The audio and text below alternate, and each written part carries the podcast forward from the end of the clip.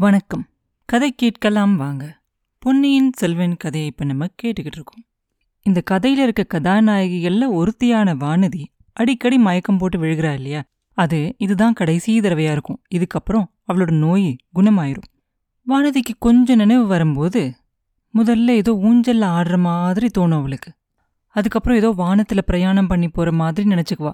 மலை தூர்ற சத்தமும் மின்னல் இடியோட சத்தமும் கேட்கும் முதன் மந்திரி கடைசியா கஜேந்திர மோட்சத்தை பத்தி சொன்னதும் யானை அதோட துதிக்கையால சுத்தி அவளை தூக்குனதும் அவளுக்கு லேசா ஞாபகம் வரும். முதன் மந்திரி அனிருத்ரர் சொன்ன மாதிரியே நடந்துருச்சு. நம்ம மண்ணுலகத்திலிருந்து மோட்சத்துக்கு போய்கிட்டு இருக்கோம். மோட்ச உலகத்துல போய் நம்ம என்ன தேவர்களை பார்க்க போறோம்?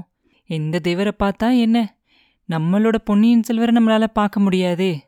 அடடே இது என்ன ஊஞ்சல்ல ஆடுற மாதிரி இருக்கு? உடம்ப இப்படி தூக்கி தூக்கி போடுதே.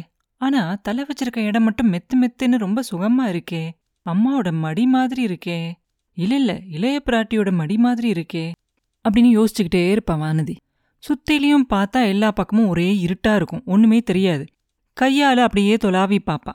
பார்த்தா உண்மையிலேயே அவ படுத்திருக்கிறது ஒரு பட்டு துணி மேலதான் அப்படிங்கிறது அவளுக்கு தெரியும். கொஞ்சம் ஈரமாவும் இருக்கும். ஆஹா இது என்ன? என் கண்ணத்தை யாரோ தொடுற மாதிரி தெரியுதே. மல்லிகைப்பூ மாதிரி ரொம்ப மெதுவா இருக்கே இந்த கையி அப்படின்னு நினைப்பா. அப்ப வானதி வானதி அப்படின்னு குந்தவை தேவி கூப்பிடுற சத்தம் கேட்ட உடனே அக்கா நீங்க தானா அப்படிம்பா. நான் தான் வேற யாருன்னு நினைச்ச? அப்படிம்பாங்க. நீங்க கூட என் கூட மோட்ச உலகத்துக்கு வரீங்களா? அப்படின்னு கேட்பா வானதி. மோட்ச உலகத்துக்கு போக அதுக்குள்ள உனக்கு என்னடி அவசரம்? இந்த உலகம் அதுக்குள்ள வெறுத்து போயிருச்சா என்ன? அப்படின்னு கேட்பாங்க பின்ன நம்ம எங்க போறோம்? அப்படின்னு வானதி கேட்ட உடனே என்னடி அது கூட மறந்து போயிருச்சா? ஆனமங்கலத்துக்கு போறோம் அப்படிங்கிறது உனக்கு தெரியாதா? அப்படிம்பாங்க. என்ன ஊரு? இன்னொரு தடவை சொல்லுங்க. அப்படிம்பா வானதி. சரியா போச்சு. ஆனமங்கலத்துக்கு போறோம். ஆனையோட முதுகுல ஏறிக்கிட்டு போறோம் அப்படின்னு சொன்ன உடனே ஐயோ யானையா? அப்படிம்பா வானதி. அடி பைத்தியமே உன் உடம்ப ஏன் இப்படி நடுங்குது? யானைங்கிற பேரை கேட்டா ஏன் இவ்ளோ பயப்படுற? அப்படின்னு கேட்பாங்க. அக்கா கொஞ்ச நேரத்துக்கு முன்னாடி நான் தூங்கி போயிட்டேனா? அப்படின்னு வானதி கேட்ட உடனே ஆமா ஆமா யானையோட முதுகுல அம்பாரியில் பிரயாணம் செய்கிற சொகுசுல ஆனந்தமா தூங்கிட்ட அப்படிம்பாங்க. ஆனந்தம் ஒன்றும் இல்ல அக்கா பயங்கரமான கனவெல்லாம் கண்டேன் அப்படிம்பா வானதி. அப்படிதான் தோணுது எதேதோ உளறிக்கிட்டே இருந்த அப்படிம்பாங்க. என்னக்கா உளர்ன? அப்படின்னு வானதி கேட்ட உடனே காலாமுகர் அப்படின்ன பலி அப்படின்ன கஜேந்திர மோட்சம் அப்படின்னு சொன்னேன் யானை துதிக்க என்ன அதுக்கப்புறம் முதன் மந்திரி அனிருத்ரரை பாவி பழிகாரன்னு திட்டுன. அந்த பிரம்மராயருக்கு நல்லா வேணும். நீ தூக்கத்துல அவரை திட்டுனதெல்லாம் அவர் கேட்டார்னா அவர் ரொம்ப நாளைக்கு தூங்கவே மாட்டாரு அப்படின்னு சொல்லுவாங்க குந்தவை. அதெல்லாம் நடந்தது நிஜமான கனவு தானா அக்கா? அப்படின்னு வானதி கேட்ட உடனே நிஜமான கனவா பொய்யான கனவா அப்படின்னு எனக்கு என்ன தெரியும்? நீ என்ன கனவு கண்ட அப்படிங்கிறது எனக்கு எப்படி தெரியும்? அப்படின்னு சொல்லுவாங்க குந்தவை. காலாமுகர்கள் என்ன பிடிச்சிக்கிட்டு போனாங்க. முதன் மந்திரி என்கிட்ட இளவரசரை பத்தின ரகசியத்தை கேட்டாரு. நான் சொல்ல மாட்டேன் அப்படின்னு சொல்லிட்டேன்.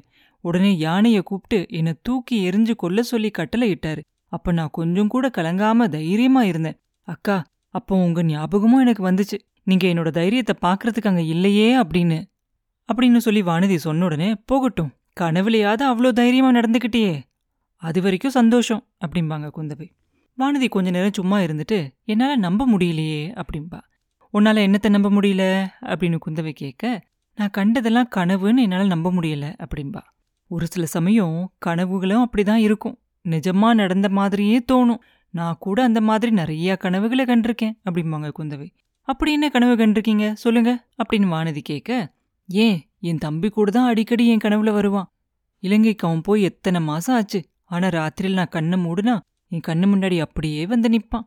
அப்படின்னு குந்தவை சொன்ன உடனே நீங்க ரொம்ப அதிர்ஷ்டம் செஞ்சவங்க அப்படின்பா வானதி என்ன அதிர்ஷ்டம் செஞ்ச? அதை நீ தான் வச்சுக்கணும். அவன் கடல்ல குதிச்ச செய்தி வந்ததுலேருந்து என் மனசு எப்படி துடிக்குது தெரியுமா? அப்படிம்பாங்க. அப்படின்னா அதுவும் ஒரு பயங்கரமான கனவாக தானே இருக்கணும். அவர் கடல்ல மூழ்கினது மட்டும் நிஜமான செய்தி தானா? அப்படின்னு வானதி கேட்பா அது ஒரு கெட்ட கனவா இருந்திருந்தா எவ்வளோ நல்லா இருந்திருக்கும். அது மட்டும் நிஜந்தாண்டி வானதி. இளவரசன் கடல்ல குதிச்சத நேர்ல பார்த்தவர் வந்து சொன்னாரே அதை நம்பாம இருக்க முடியுமா? அப்படின்னு சொல்லுவாங்க குந்தவை. வானர் குல வீரரை தானே சொல்றீங்க? அவரே இளவரசரை பத்தி வேற எதுவும் சொல்லலையா? ஓடக்கார பெண்ணை பத்தியும் நாகப்பட்டின சூடாமணி விஹாரத்தை பத்தியும் ஏதோ சொல்லலையா? அப்படின்னு கேட்பா வானதி. இதெல்லாம் உன் கனவா இருக்கணும். ஆமா ஓடக்கார பூங்குழலிய பத்தியும் நாகப்பட்டின சூடாமணி விஹாரத்தை பத்தியும் நீ தூக்கத்துல உளர்ன. புத்த பிக்ஷினி ஆக போற அப்படின்னு கூட உளர்னேன் அதுக்குள்ள என்னடி உனக்கு இந்த உலக வாழ்க்கை மேல அப்படி ஒரு வெறுப்பு? எதுக்காக நீ புத்த பிக்ஷினி ஆகணும் அப்படின்னு கேட்பாங்க குந்தவை. அக்கா என் மனசு உங்களுக்கு தெரியாது. அவரை கடல் கொண்டுகிட்டு போயிருச்சு அப்படிங்கறத கேட்டதுக்கு அப்புறமா எனக்கு இந்த உலக வாழ்க்கையில இஷ்டமே இல்ல. கனவுல கண்ட மாதிரி யானை என்னை தூக்கி கொண்டிருந்தா கூட நல்லா இருந்திருக்கும் அப்படின்னு சொல்லுவா வானதி. அடி பாவி நீயும் போயிட்டா எங்கதி என்ன ஆகுறது? அப்படிம்பாங்க குந்தவை. உங்க விஷயம் வேறக்கா. நீங்க அப்படின்னு வானதி சொல்லிட்டு இருக்கும்போதே ஆமா ஆமா அருள்மொழி மேல என்னோட உனக்கு தான் ஆசை அதிகம் இல்லையா? அப்படிம்பாங்க. அக்கா அப்படி ஒன்றும் நான் சொல்லல. உங்களை மாதிரி எனக்கு மனசு தைரியம் இல்லை அப்படின்னு தான் சொன்னேன். அவர் இறந்ததுக்கு அப்புறமா அப்படின்னு வானதி சொல்ல ஆரம்பிச்ச உடனே குந்தவை சொல்லுவாங்க. சிச்சி என்ன வார்த்தை சொல்ற? அவன் இறந்துட்டான் அப்படின்னு நீ ஏன் சொல்ற? உனக்கு நிச்சயமா தெரியுமா? பழுவேட்டரையர்களையும் பழுவூர் ராணியையும் அந்த மதுராந்தகனையும் மாதிரி அவங்க எல்லாம் அப்படி சொன்னாலும் கூட பரவாயில்ல. நீயும் நானும் அப்படி ஏன் சொல்லணும். இல்ல ஏன் அப்படி நினைக்க தான் வேணும்? அப்படின்னு கேட்ட உடனே பின்ன என்னக்கா சொல்றீங்க? அவர் சுழிக்காட்டுல கடல்ல குதிச்சதுக்கு அப்புறமா வேற என்ன ஆகியிருக்க முடியும்? பிழைச்சிருந்தா இத்தனை நாளைக்கு வந்திருக்க மாட்டாரா? அப்படின்னு கேட்பா வானதி. அட பைத்தியமே கடல்ல குதிச்சா அவனை கடல் கொண்டுகிட்டு போயிருச்சுன்னு அர்த்தமா என்ன? எங்க அப்பாவோட கதை உனக்கு தெரியாதா? அவர் சின்ன வயசுல ரொம்ப நாள் அவர் இருக்கிற இடமே தெரியாம இருந்துச்சு. தேடி பிடிச்சு கொண்டுகிட்டு வந்து இளவரசு பட்டம் கட்டினாங்க. என் தாத்தா அறிஞ்சிய சோழர் தக்கோல யுத்தத்துக்கு அப்புறமா அடியோட காணாம போயிட்டார். ரொம்ப வருஷத்துக்கு அப்புறம்தான் அவர் இருக்கிற இடம் தெரிஞ்சு அவரை கூட்டிகிட்டு வந்தாங்க. நான் சொல்றேன் கேள் வானதி காவிரி தாய் ஒரு சமயம் எப்படி என் தம்பியை காப்பாத்தி கரை சேர்த்தாலோ அது மாதிரி சமுத்திரராஜனும் பொன்னியின் செல்வனை கரை சேர்த்திருப்பான். அவனை தேடுறதுக்கான எல்லா ஏற்பாடுகளையும் ஏற்கனவே செஞ்சிருக்கு. அதை பக்கத்திலேயே இருந்து பார்க்கறதுக்காக தான் இப்ப நம்மளும் ஆனமங்கலம் போய்கிட்டு இருக்கோம். உனக்கு இதெல்லாம் ஞாபகம் இல்லை போல இருக்கே. உண்மையில தப்பில்ல. இளவரசரை பத்தி கேட்டதுலேருந்தே நீ பைத்தியம் பிடிச்ச மாதிரி தான் தெரியுற. இப்பதான் கொஞ்சம் தெளிவா பேச ஆரம்பிச்சிருக்க அப்படின்னு சொல்லுவாங்க குந்தவை. வானதி கொஞ்ச நேரம் பேசாம இருப்பா. அக்கா நம்ம எந்த ஊருக்கு போறோம் அப்படின்னு சொன்னீங்க? அப்படின்னு மறுபடியும் கேட்பா ஆனைமங்கலத்துக்கு அப்படின்னு குந்தவை சொன்ன உடனே அது எங்க இருக்கு? அப்படின்னு கேட்பா நாகப்பட்டினத்துக்கு பக்கத்துல கடற்கரை ஓரத்துல இருக்கு. நீ ஏதோ கனவு கண்ட இல்லையா? ஒளர்னியே அந்த சூடாமணி விஹாரத்தை பத்தி. அதுலேருந்து கொஞ்ச தூரத்துல தான் இருக்கு. நீ புத்த பிக்ஷனி ஆகிறதா இருந்தா கூட அதுக்கும் சௌகரியமா இருக்கும். ஆனா நீ மணிமேகலை ஆக அவசரப்பட வேண்டாம். பொன்னியின் செல்வனை பத்தி உறுதியான செய்தி கிடைச்சதுக்கப்புறமா முடிவு செஞ்சுக்கலாம் அப்படின்னு குந்தவை சொல்லிட்டு லேசா சிரிப்பாங்க. அக்கா இதுன்னு நீங்க சிரிக்கிறீங்க? சிரிக்கிறதுக்கு எப்படி உங்களுக்கு மனசு வருது? இளவரசர் கண்டிப்பா பிழைச்சிருப்பாரு அப்படின்னு உங்களுக்கு எப்படி இவ்வளோ நம்பிக்கை இருக்கு? அப்படின்னு கேட்பா குந்தவை சொல்லுவாங்க நம்பிக்கை இல்லாட்டி நான் இப்படி இருப்பேனா வானதி? நான் இது வரைக்கும் பார்த்து வச்சிருக்க ஜோசியம் எல்லாம் பொய்யா போகாது இல்லையா? என் தம்பியோட சின்ன வயசுல அவனுக்கு நிறைய ஆபத்துகள் வரும் அப்படிங்கிறது அவனோட ஜோசியத்திலே இருக்கு. அதெல்லாம் உண்மையாயிருக்கும்போது அவன் கையில் இருக்க சங்கு சக்கர ரேகையும் இதுக்கப்புறம் அவன் என்ன ஆக போகிறான் அப்படிங்கிறதும் எப்படி உண்மையாகாம போகும்? அப்படின்னு குந்தவை சொன்ன உடனே மற்றது அப்படின்னா? அப்படின்னு வானதி கேட்ட உடனே எத்தனையோ தடவை நான் உன்கிட்ட சொல்லிட்டேன். நீயும் கேட்டிருக்க. மறுபடியும் எதுக்காக சொல்ல சொல்கிற பேசாமல் தூங்கு. பொழுது விடிஞ்சதுக்கப்புறம் பார்த்துக்கலாம் அப்படிம்பாங்க குந்தவை. வானதியும் கொஞ்ச நேரம் அப்படியே யோசனையிலேயே படுத்திருப்பா. ராத்திரியெல்லாம் யானை மேல பிரயாணம் செய்ய போறோமாக்கா? எதுக்காக? அப்படின்னு கேட்பா அது கூடவா உனக்கு ஞாபகம் இல்ல? பகல்ல நம்ம பிரயாணம் செஞ்சா வழியில இருக்க ஊர் மக்கள் எல்லாம் நம்மளை சுத்தி வந்து பொன்னியின் செல்வர் எங்க? அப்படின்னு நம்மளை கேட்டுக்கிட்டே இருப்பாங்க. பழுவேட்டரையர் மேல குற்றம் சாட்டுவாங்க. பழுவூர் இளையராணியை சபிப்பாங்க. சக்கரவர்த்திய கூட திட்டினாலும் திட்டுவாங்க. அதையெல்லாம் நம்ம எதுக்காக காதல கேட்கணும் அதுக்கப்புறம் நான் தான் ஜனங்களை தூண்டி விட்டேன் அப்படின்னு சொல்லி பழுவேட்டரையர் சொன்னாலும் சொல்லுவாரு. எதுக்காக இந்த வம்பு? அப்படின்னு தான் ராத்திரியில புறப்பட்டோம். இதெல்லாம் பழையாறையிலிருந்து புறப்படும் போதே உனக்கு நான் சொன்னேனே. மறுபடியும் கேட்குற நல்ல சித்தப்பிரமை பிடிச்சிருச்சு உனக்கு. சூடாமணி விஹாரத்து புத்த பிக்ஷினி கிட்ட சொல்லி உன் சித்தப்பிரமையை போக்க வழி தேடணும். போனா போகட்டும் நீ இப்ப தூங்கு. எனக்கும் தூக்கம் வருது. இந்த ஆடுற யானை மேல உட்கார்ந்தபடியே நம்ம ரெண்டு பேரும் இன்னைக்கு ராத்திரி தூங்க வேண்டியதான் அப்படின்னு சொல்லுவாங்க இல்லையே பிராட்டி? வானதி இதுக்கு மேல ஒன்றும் பேசக்கூடாது அப்படின்னு சொல்லி அமைதியாக படுத்துக்குவா. ஆனா அன்னைக்கு நடந்ததெல்லாம் யோசிச்சு பார்த்தா அவளுக்கு ஒரே குழப்பமா இருக்கும். எல்லாம் உண்மையா நடந்த மாதிரி தான் அவளுக்கு தோணும். எனக்கு சித்தபிரம்ம ஒன்றும் இல்லை. அக்கா தான் என்னை பைத்தியமாக்க பார்க்குறாங்க அப்படின்னு ஒரு சமயம் நினைச்சு பார்ப்பா யானை அவளை துதிக்கையால் சுற்றி தூக்குனதுக்கப்புறம் என்ன நடந்துச்சு அப்படிங்கிறத யோசிச்சு பார்ப்பா ஒன்றும் ஞாபகத்துக்கு வராது. என்னதான் நடந்திருக்கும்? நம்ம உயிருக்கே ஆபத்தான அந்த நேரத்தில் அக்கா சரியாக அங்கே வந்து நம்மளை காப்பாற்றிருக்கணும் அக்காவை பார்த்ததும் முதன் மந்திரி நடுங்கி போயிருப்பார். ஆனாலும் யானையோட துதுக்கியோட பிடியிலிருந்து காப்பாத்துறது அப்படிங்கிறது அவ்வளோ சுலபமான காரியம் இல்லையே. ஒருவேளை இப்படி இருக்குமோ? நம்மள துதிக்கையால கட்டி தூக்குன அந்த யானை இதுதானோ? மேல அம்பாரி இருந்துச்சோ? அந்த இருட்டுல கொஞ்சம் தெரிஞ்சுச்சு. இளைய பிராட்டி அந்த அம்பாரி மேல இருந்திருக்கலாம். யானை துதுக்கையால தூக்கி நம்மள தூர எரியறதுக்கு பதிலாக மேல அம்பாரியில் வச்சிருக்கோம். அந்த மாதிரி செய்ய பழக்கப்பட்ட யானைகளை பத்தி வானதி கேள்விப்பட்டது உண்டு. முதன் மந்திரியும் இளைய பிராட்டியும் சேர்ந்து இந்த மாதிரி சூழ்ச்சி செஞ்சிருக்காங்களோ? எதுக்காக? நான் தனியா பிரயாணம் செய்யறத தடுக்கிறதுக்காக தான் இருக்கும். என்னோட தைரியத்தை சோதிக்கிறதுக்காகவும் இளைய பிராட்டி இந்த மாதிரி செஞ்சிருக்கலாம். பொம்மை முதலைய கூட பக்கத்துல விட்டு நம்ம தைரியமா இருக்கோமா இல்லையான்னு பார்த்துருக்காங்க இல்லையா அக்கா? எப்படியாவது இருக்கட்டும். நான் இன்னைக்கு தனியா புறப்பட்டது எவ்வளோ பெரிய தப்பு. இப்ப அக்காவோட மடியில தலைய வச்சு படுத்திருக்குது. எவ்வளோ நிம்மதியா இருக்கு. அக்காவோட வார்த்தையும் எவ்வளோ தைரியமாவும் உற்சாகமாவும் இருக்கு.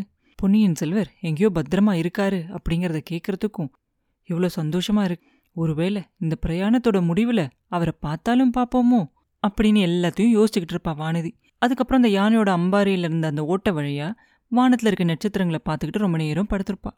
நட்சத்திரங்கள் சொல்றதெல்லாம் உண்மையா இருக்குமோ? பொன்னியின் செல்வரோட நட்சத்திரமும் நம்மளோட நட்சத்திரமும் அவ்வளோ பொருத்தமா இருக்குமோ? எனக்கு பிறக்க போற பையன் உண்மையாவே இந்த உலகத்தையே ஆளுவானோ? ஜோசியக்காரங்க சொல்றதெல்லாம் உண்மையாதான் இருக்குமோ? வால் நட்சத்திரம் கூட தோணுது. அப்படி வந்தா ராஜகுலத்துல இருக்க யாரோ ஒருத்தருக்கு ஆபத்துன்னு சொல்றாங்க எல்லாரும். பொன்னியின் செல்வர் கடல்ல முழுகிறதா இருந்தது தான் ஆபத்தோ? அக்காவோட நம்பிக்கைப்படி அவர் கண்டிப்பா திரும்ப வந்துருவாரோ? இப்படியெல்லாம் பல விதமா யோசிச்சுக்கிட்டே இருப்பா இந்த வானதி. கொஞ்ச நேரம் கழிச்சு லேசா தூங்கிடுவா அவ கண்ணு முழிச்சு பார்க்கும்போது காலையில பொழுது விடிஞ்சிருக்கும். இளைய பிராட்டி முழிச்சுக்கிட்டு இருப்பாங்க.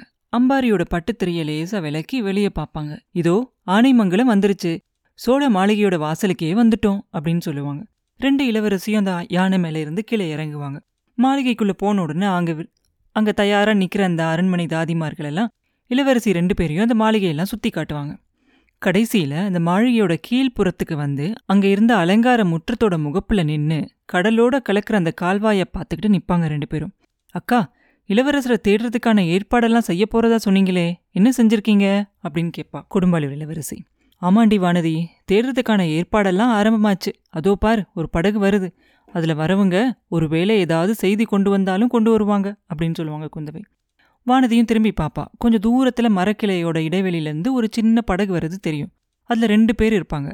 அக்கா அந்த படகுல வர்றது யாரு? அப்படின்னு வானதி கேட்பா படகு தள்ளுறவன் சேந்தன் அமுதன். தஞ்சாவூர் பாதாள சிறையிலிருந்து நம்ம அவனை ஒரு தடவை விடுதலை செஞ்சோமே.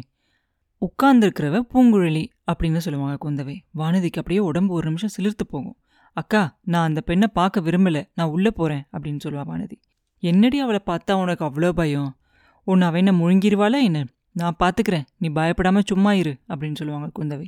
படகு கிட்டத்தில் வந்துகிட்டு இருக்கும். யானையோட துதிக்கையில் மாட்டிக்கிட்ட வானதி எப்படி உயிர் பிழைச்சா?